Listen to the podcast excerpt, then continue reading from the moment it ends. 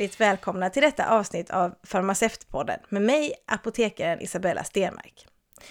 Att farmaceuter enbart arbetar på apotek är det väl ingen som tror längre. Farmaceuter är en självklar yrkesgrupp inom många verksamheter och myndigheter. Fast jag måste erkänna att jag blev mycket nyfiken när jag hörde talas om att det även finns farmaceuter inom Polismyndigheten. Det här avsnittet gästas av apotekaren Karla Bolbaran som är kvalitetssamordnare på Nationellt forensiskt centrum, en nationell avdelning inom Polismyndigheten. Välkommen till Farmaceutpodden Karla! Mm, tackar! Det var kul att vara här. Det är trevligt. Jag tänkte inte heller när jag typ läste till apotekare att ah, jag kommer hamna på NFC. jag är lite förvånad jag med att jag hamnar här ändå. Det ska bli väldigt spännande att höra hur du hamnade mm. där. Mm. Men har du lust att berätta lite kort om dig själv? Ja, jag är apotekare. Jag var exad 2012 så jag var kursare till dig. Och det är mm. åtta år sedan har jag kommit mm. fram till nu. Det är mm. himla länge sedan. Ja. Eh, efter jag pluggat klart så har jag jobbat på öppenvårdsapotek och även med tillverkning på sjukhusapotek. Mm. Vilket också är jättekul. Mm. Och sedan eh, ja, så hamnade jag här på NFC, Nationellt forensiskt centrum, som kvalitetssamordnare på droganalyssektionen. Mm. Spännande titel. Verkligen. Varför blev du apotekare då? Varför jag blev apotekare? Mm, jag försökte fundera på hur jag tänkte sådär för alla många år sedan. Men man har ju slutat gymnasiet. Jag tyckte ganska mycket om kemi, tyckte det var kul. Och så biologi också, lite som kroppen. Och jag kom på att jag ville ha en mer konkret utbildning. Mm. Än att bara läsa ja, kemi eller biologi på eh, universitetet. Så jag ville ha något mer konkret. Och då kollade jag vidare lite och så hittade jag massa utbildningar. Så hade jag en lista och sen så strök jag typ ganska många olika. Det bara, nej det här är inte för mig, det här är inte för mig. Och sen så var det typ apotekare som fanns kvar. Då tänkte jag, ja men det är nog, det låter kul. Så, mm. så blev det. Ja. Och till att börja med då, vad är Nationellt forensiskt centrum? Ja, det är en del av eh, Polismyndigheten, Nationellt forensiskt centrum, mm. som du sa innan. Det är gamla SKL, för fram till 2015 så var det Statens kriminallaboratorium hette det. Och då var det en egen myndighet. Men 2015, mm. om jag inte minns fel på åren, så gick det in och bli en del av Polismyndigheten. Mm. Men eh, Nationellt forensiskt centrum utför forensiskt arbete och de styr den forensiska processen inom en mängd olika områden kemiteknik, det är sådär finger och sådana liknande spår och sånt mm. från brottsplatser.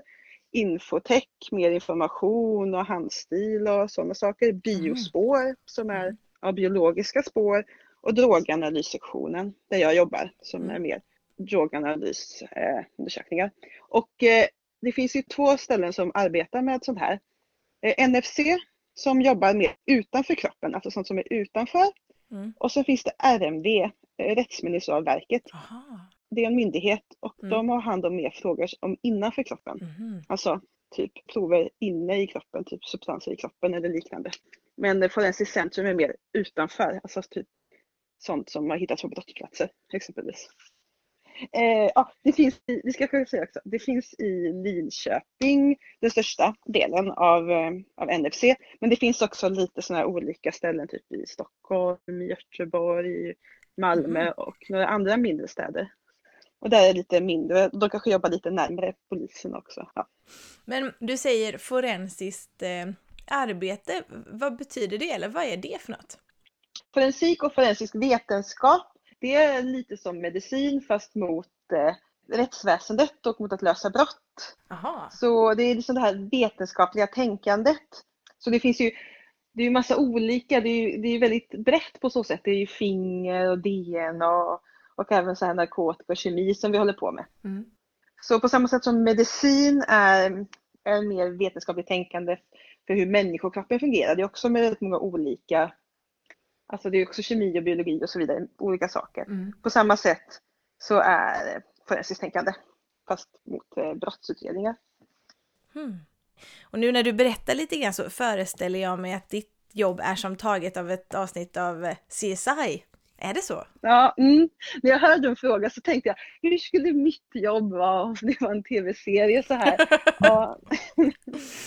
Jag tror inte det var superintressant. Det, nej, Ja, det var länge sedan jag såg på CSI, men i CSI får jag för mig att de har typ en dator och så kommer de och frågar sju olika frågor och den här vetenskapsmannen kan liksom alltid svara på allting.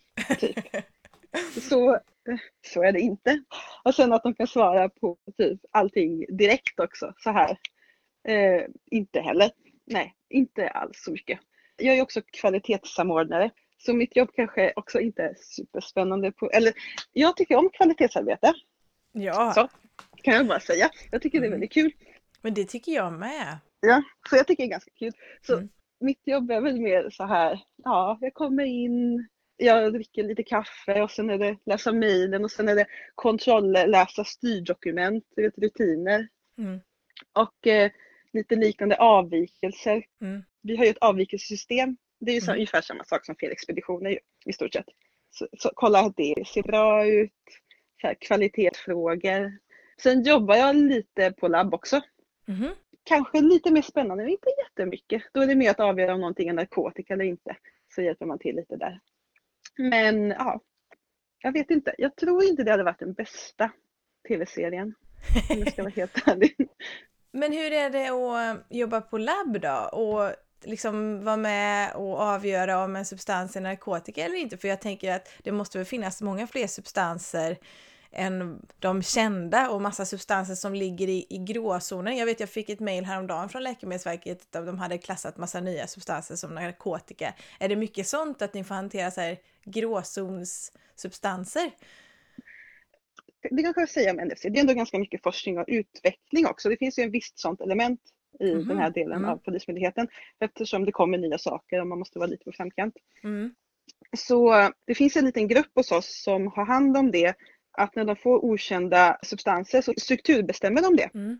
Och det här, då gör de genom sån här NMR om du kommer ihåg, NMR Mm. från eh, organisk kemi. Och om du kommer ihåg det här när man skulle tolka såna här NMR-diagram, det här var ett tag sedan. Mm. Kommer du ihåg det? Ja. De använde det där. De, de använder faktiskt det till att, eh, att helt enkelt ja, komma fram till vilka de här nya substanserna vi fått in är och strukturbestämma dem så att vi sen kan analysera dem. Coolt. Så det mesta är ju ändå känt vad det är. Så. Mm. Vad är roligast då? Men jag tycker kvalitetsarbete är kul. Men det är roligt. Ja. Ja, man ser till att det blir rätt. Jag tror att om man, om man har jobbat, eller jag ska inte säga att man har jobbat på apotek, men det präglar kanske lite en farmaceut att man vill att det ska vara liksom rätt. Ja, men jag tror också det. Att det ska vara rätt och så. Och det blir ju mycket mindre jobb. Mm. Eh, våra labb är så här akkrediterade av ISO standard 17025. Jaha. Det är sån här kvalitetsstandard. Det är lite likt det här GMP som Mm. finns vid tillverkning, Good Manufacturing Practice, ISO 17025. Men saken med det är att all, alla metoder och sånt, allting är, sånt är validerat. Så Mm. det där skiljer sig lite från det CSI. Mm. att på CSI så kommer en polis och så ringer de till labbet och säger de kan ni göra de här de här testerna?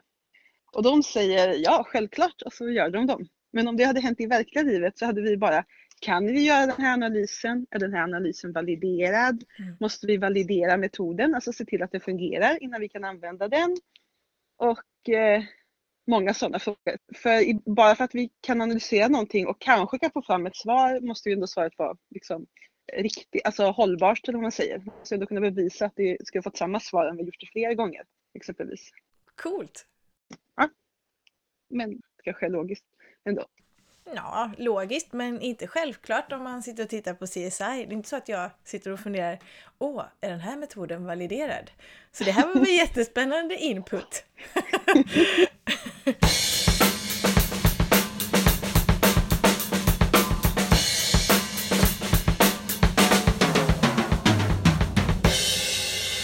Du har berättat lite grann vad det är du gör. Eh, Och jag blir lite nyfiken eftersom jag har jobbat som läkemedelsansvarig och jobbar mycket med avvikelser och sådär. Vad är det för typ av avvikelser ni hanterar? Det är allt möjligt, det är högt och lågt. Det kan vara saker som exempelvis att, vi har, att de har begärt en sorts analys. Mm. Det är ju ändå en ganska stor myndighet så det kanske har Mm. hamnat lite fel, begäran har kommit in på ett fel sätt. Mm. Och så har vi blivit försenade och så har de Mm. sagt "Nej, men vad, vad händer med analysen? För Mm. då har vi missat att göra den helt enkelt. Och då blir det ju exempelvis en avvikelse. Mm. Eh, men det är ju när man gör avsteg från rutiner. Mm. Ska vara så här. Men ja, sådant. Men det var väl ett jättebra exempel. Det väl liknar ju lite något som är väldigt vanligt på alla apotek, att saker ligger på fel lagerplats. Ja, och exempelvis också det här väldigt, alltså det är ju de här gamla vanliga sakerna som är Mm. lite som på apotek. Det här med typ kommunikation Mm. mellan exempelvis utredarna och de ringer in och har då begärt undersökning men det kanske kom in till fel ställe och så har vi missat att göra den i tid. Då blir det också en avvikelse. Mm. Så det är också ganska likt apotek. Och det är ju väldigt roligt att jobba med sånt för att det är så enkla saker som kan förbättra så mycket. Så att jag Mm. förstår att du brinner för kvalitet. Det är ju en Ja. eh, väldigt Mm. viktig del. Hur länge har du jobbat på NFC? Eh, jag har inte arbetat så pass länge, säger vi fortfarande, även om det är typ ett år. Men jag, just nu är jag forensikeraspirant, heter det. Aha, Och det är man tills man har klarat av sin utbildning så man blir forensiker då. coolt! Så det håller jag på med. Ja. Så går man lite så här generella, det är lite utbildningar om vad det är att vara forensiker. Mm. Och sen mer specifikt med det jag ska jobba med och vilket är jämförelse av eh, narkotika. Så alltså eh, kommer det här narkotikan från samma tillverkningsbatch som den här. Aha! Tillverkningssats, inte batch. Batch är nog ett väldigt apotekarord som jag satt in där. Men ja, ja som sagt, jag är aspirant fortfarande. Mm. Så det, sen när jag är klar ska jag kunna svara på det. Men eh, är det interna utbildningar då som du får liksom via ditt jobb? Ja, det är interna utbildningar via jobbet som jag får. Mm. Det är lite kul. Och sen när du är forensiker, kommer du vara ute på brottsplatserna någonting? Mm, nej, nej det tror jag inte. Nej, nej, nej tror jag inte. inte i vanliga fall. För NFC ska ju vara oberoende och opartiskt. Mm. För det är polisen som håller på med brottsutredningen. Eller utredarna, för det kan ju vara åklagare och lite annat också. Mm. Och vi ska ju bara svara på frågorna så här, opartiskt och oberoende som de ställer till oss. Så då är det kanske egentligen lite bättre att man inte är på plats tillsammans. Så. Man arbetar nära men det finns ändå ett visst avstånd eftersom det ska vara oberoende. Vi svarar ju bara på en liten fråga helt enkelt ofta.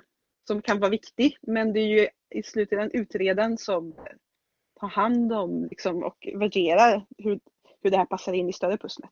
Ja, så, så ni blir aldrig involverade i ett brottsmål liksom? Du vet inte varför du svarar på den här frågan?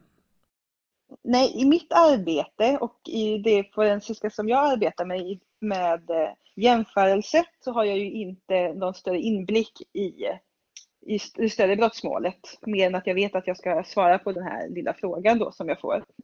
Eh, Detta varierar ju självklart också beroende på vilken sorts forensiker man är och vilka frågor man svarar på. För vissa behöver ju veta mer om själva brottsplatsen för att kunna svara på sina frågor. Mm. Man kan ju bli kallad att vittna på det man har svarat ut Aha! i rättegång. Det kan man ju vara medveten om. Det, ja. Ja, då kan fråga olika frågor om det man har kommit fram till. Så det är också bra att veta vad man gör och hur. Ja, på så sätt kommer man ju i kontakt. Mm. Men inte annars. Det finns ju vissa sorts här forensikerarbete där det krävs kanske att det är bra att kolla på hur en brottsplats ser ut för då kan man ju få fram mer information och att svara på frågan Mm. om man ser hur brottsplatsen ser ut. Sen finns det en annan yrkeskategori som heter kriminaltekniker. Och Jag tror det är deras arbete som är, som är lite mer den första delen av CSI. Det är Mm. de som går runt på brottsplatserna och samlar ihop allting, all, alla bevis. Mm. Och eh, ja, det är en annan eh, yrkesgrupp. Och de Mm. är oftast poliser. Jag tror inte enbart faktiskt. Jag tror det kan vara lite andra också. Fotografer är väl en vanlig sån tror jag. Ja, just det. Mm. Men det är lite olika. Ja. Det här var helt eh, nytt. Vilket spännande jobb du har. ja, kanske. Jo, jag tycker det låter, det låter väldigt häftigt. Men är, är ni många apotekare som jobbar på NFC? Jag vet inte hur många, men jag tror inte det. Men eh, jag tycker det skulle kunna vara fler. Eh, För när jag sökte det här jobbet så sökte jag lite jag sökte jobbet för det verkade spännande och intressant. Mm. Men jag tänkte att ja, det finns ju så många andra yrkeskategorier som man typ tävlar mot. Eller jag vet Mm. inte, som man... Så jag tänkte, hmm, hur passar jag in? Men Mm. så fort jag började kände jag, men det här är ändå ett arbete. Så jag kan tänka mig att fler apotekare och receptarier för den delen, Mm. man passar in ganska bra. Tycker jag. Men eh, vad är det för andra professioner du jobbar med då, förutom poliser? exempelvis poliser hör man ju mest bara i telefon. Så här. Det, det är lite som, eh, för mig är polisen lite som läkare på, när man, på apotek. Man hör, man, har hört, man hör deras röster, man ser deras namn men man ser dem inte så ofta. Eller alltså, man har ingen, det är inte kollegor så nära. De nära kollegorna, det är, ofta är det laboranter, ofta biomedicinska analytiker. Mm. På min avdelning, det beror ju också på vilken avdelning, men på min avdelning är det mycket kemister, mm. även biologer och det är en blandning av yrkeskategorier. De generella kraven för att vara forensiker generellt är att man ska ha en femårig naturvetenskaplig utbildning. Mm. Och sen kanske passa in till de kvalifikationerna för specifikt den tjänsten som söks. Det finns ju olika. Och för laboranter är det en treårig vetenskaplig, eller naturvetenskaplig utbildning. Mm. Så i sig är ju de ofta ganska öppna tjänsterna. Så. Mm. Sen finns det, vi har sådana som är anställda som kemister och lite olika sådana mer ja, specifika titlar. Men ja, det är lite blandat. Mm. Vad kul! Men jobbar det några läkare där? Mm, nej, det gör det inte heller. Mm. Tror jag inte. Men det är ju, jag skulle tänka mig att de mer jobbar på det här Rättsmedicinalverket. Ja, just det. Som är inom kroppen.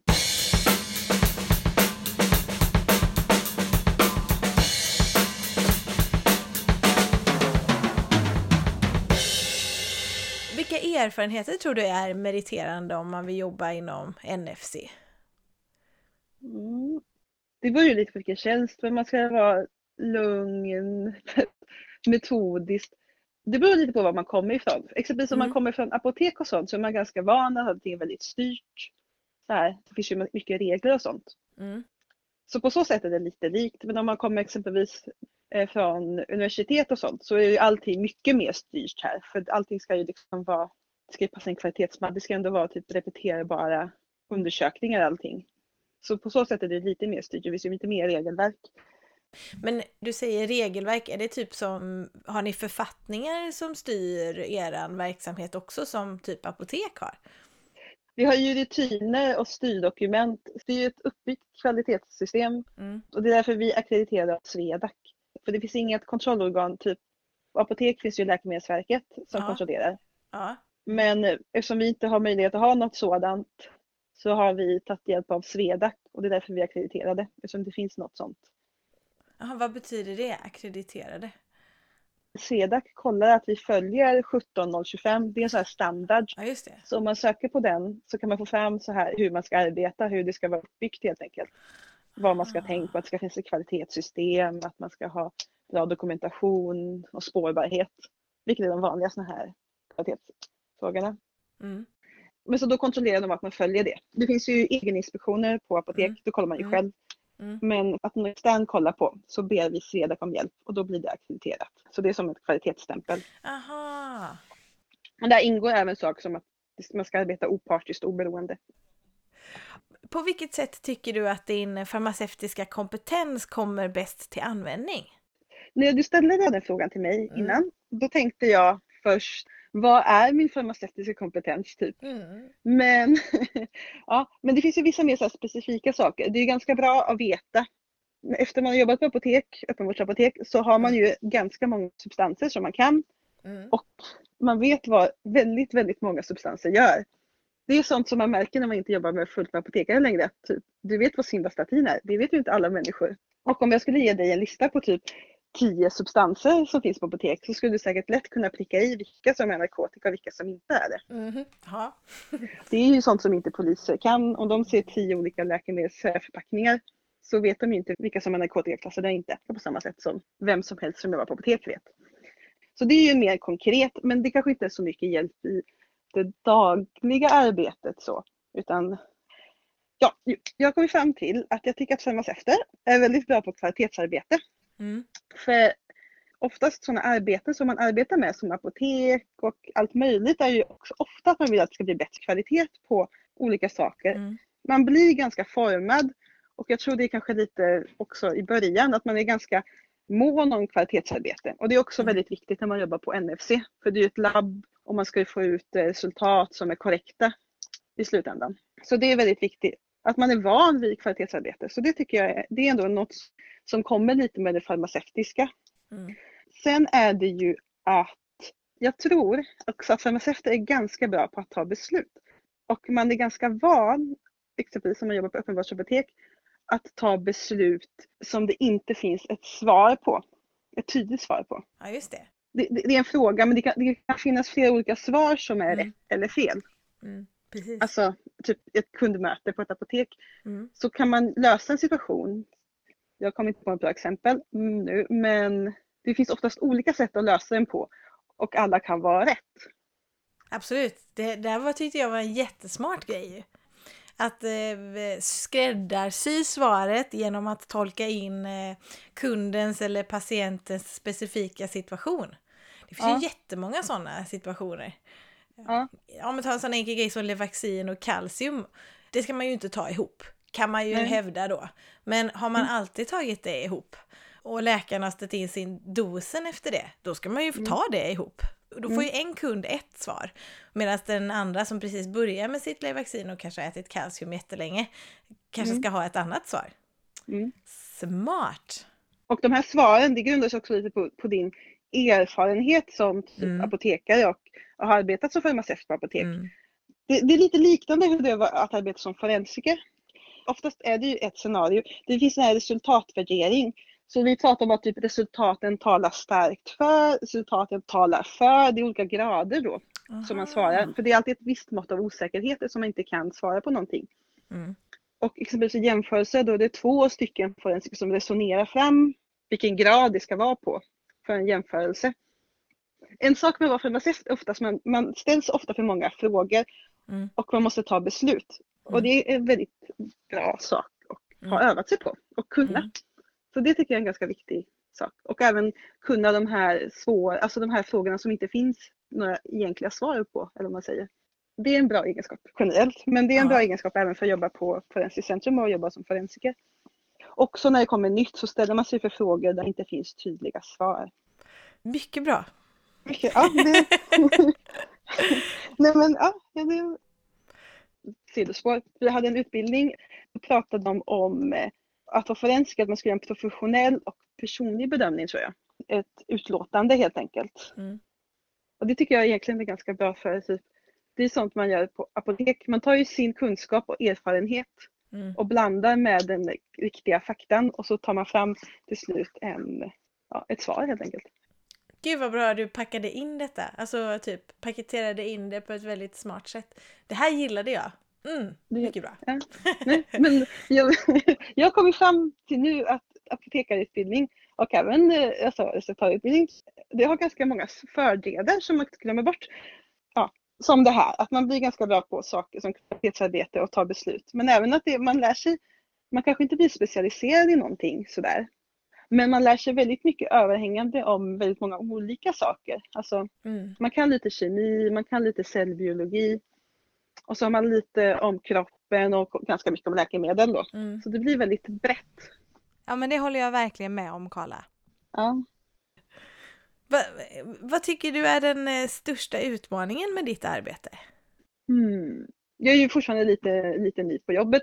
När jag är runt massa apotekare, eller farmaceuter, inte mm. bara apotekare, men farmaceuter, då känner jag mig inte så apotekarig som jag gör nu, ska jag säga. Aha, ja, ja, ja. Identifierar du dig mer som apotekare nu när du är ensam apotekare? Ja, lite så. Det blir, jag, blir lite, jag känner mig lite mer som en Ja, lite mer som en apotekare plötsligt. För innan kände jag mig inte så mycket som en apotekare eller farmaceut. Mm. Men plötsligt jag blev mycket mer medveten om eh, vissa saker som kanske mm. är väldigt eh, farmaceutiga som mm. jag inte tänkte innan bara synen, den här generella synen på läkemedel mm. och att alla inte typ överanalyserar varenda liten sån. Eh, men jag tror det är lite att komma till en ny, ny miljö, är lite kanske fortfarande ny. Jag, jag vet att jag har arbetat i ett år men fortfarande att liksom känna in den nya miljön och få mm. erfarenhet. Det är väl den största utmaningen. För sånt tar ju tid att få erfarenhet. Mm. Det gäller ju alla jobb. Precis. Rutin. Ja.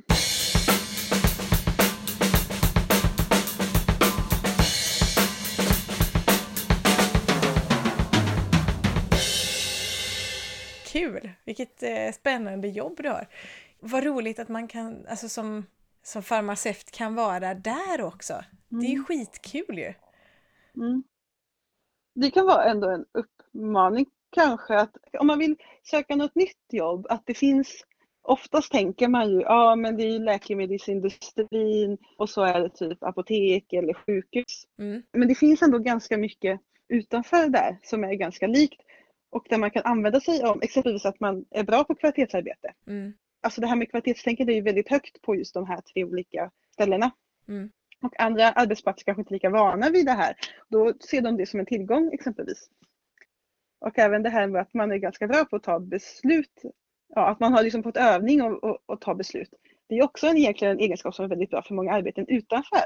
Mm. Det tillsammans med att man liksom kan lite kemi och lite cellbiologi och sånt här gör ju ändå att man borde kunna söka fler jobb utanför. Alltså man ska inte vara så låst. Man ska nog tänka mer kreativt när man kollar på jobbannonser. Att det finns mer där ute. Det är väl ett jättebra tips? Ja. Jag, jag, vet inte om jag var så bra på det när jag sökte det här jobbet på så sätt. För jag var lite så här, ja men det här kommer nog inte så här. De har säkert jättemånga kandidater som är jättemycket bättre men så fick jag det ändå. Så.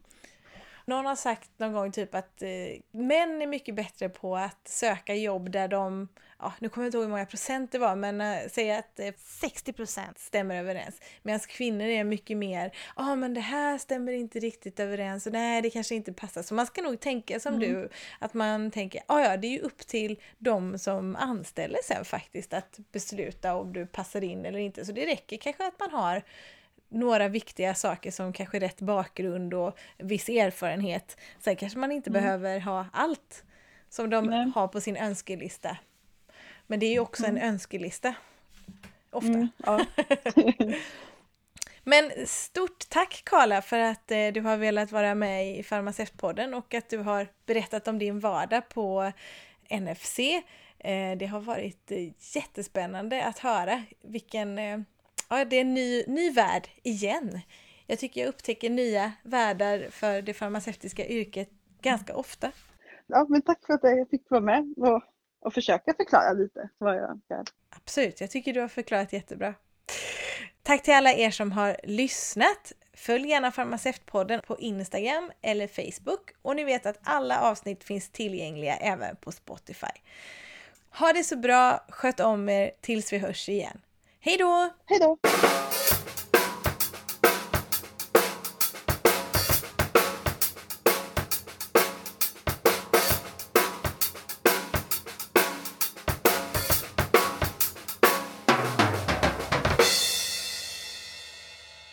Producerat av Isabella Stenmark för Farmaceutpodden. Trummor Fredrik Podgorski.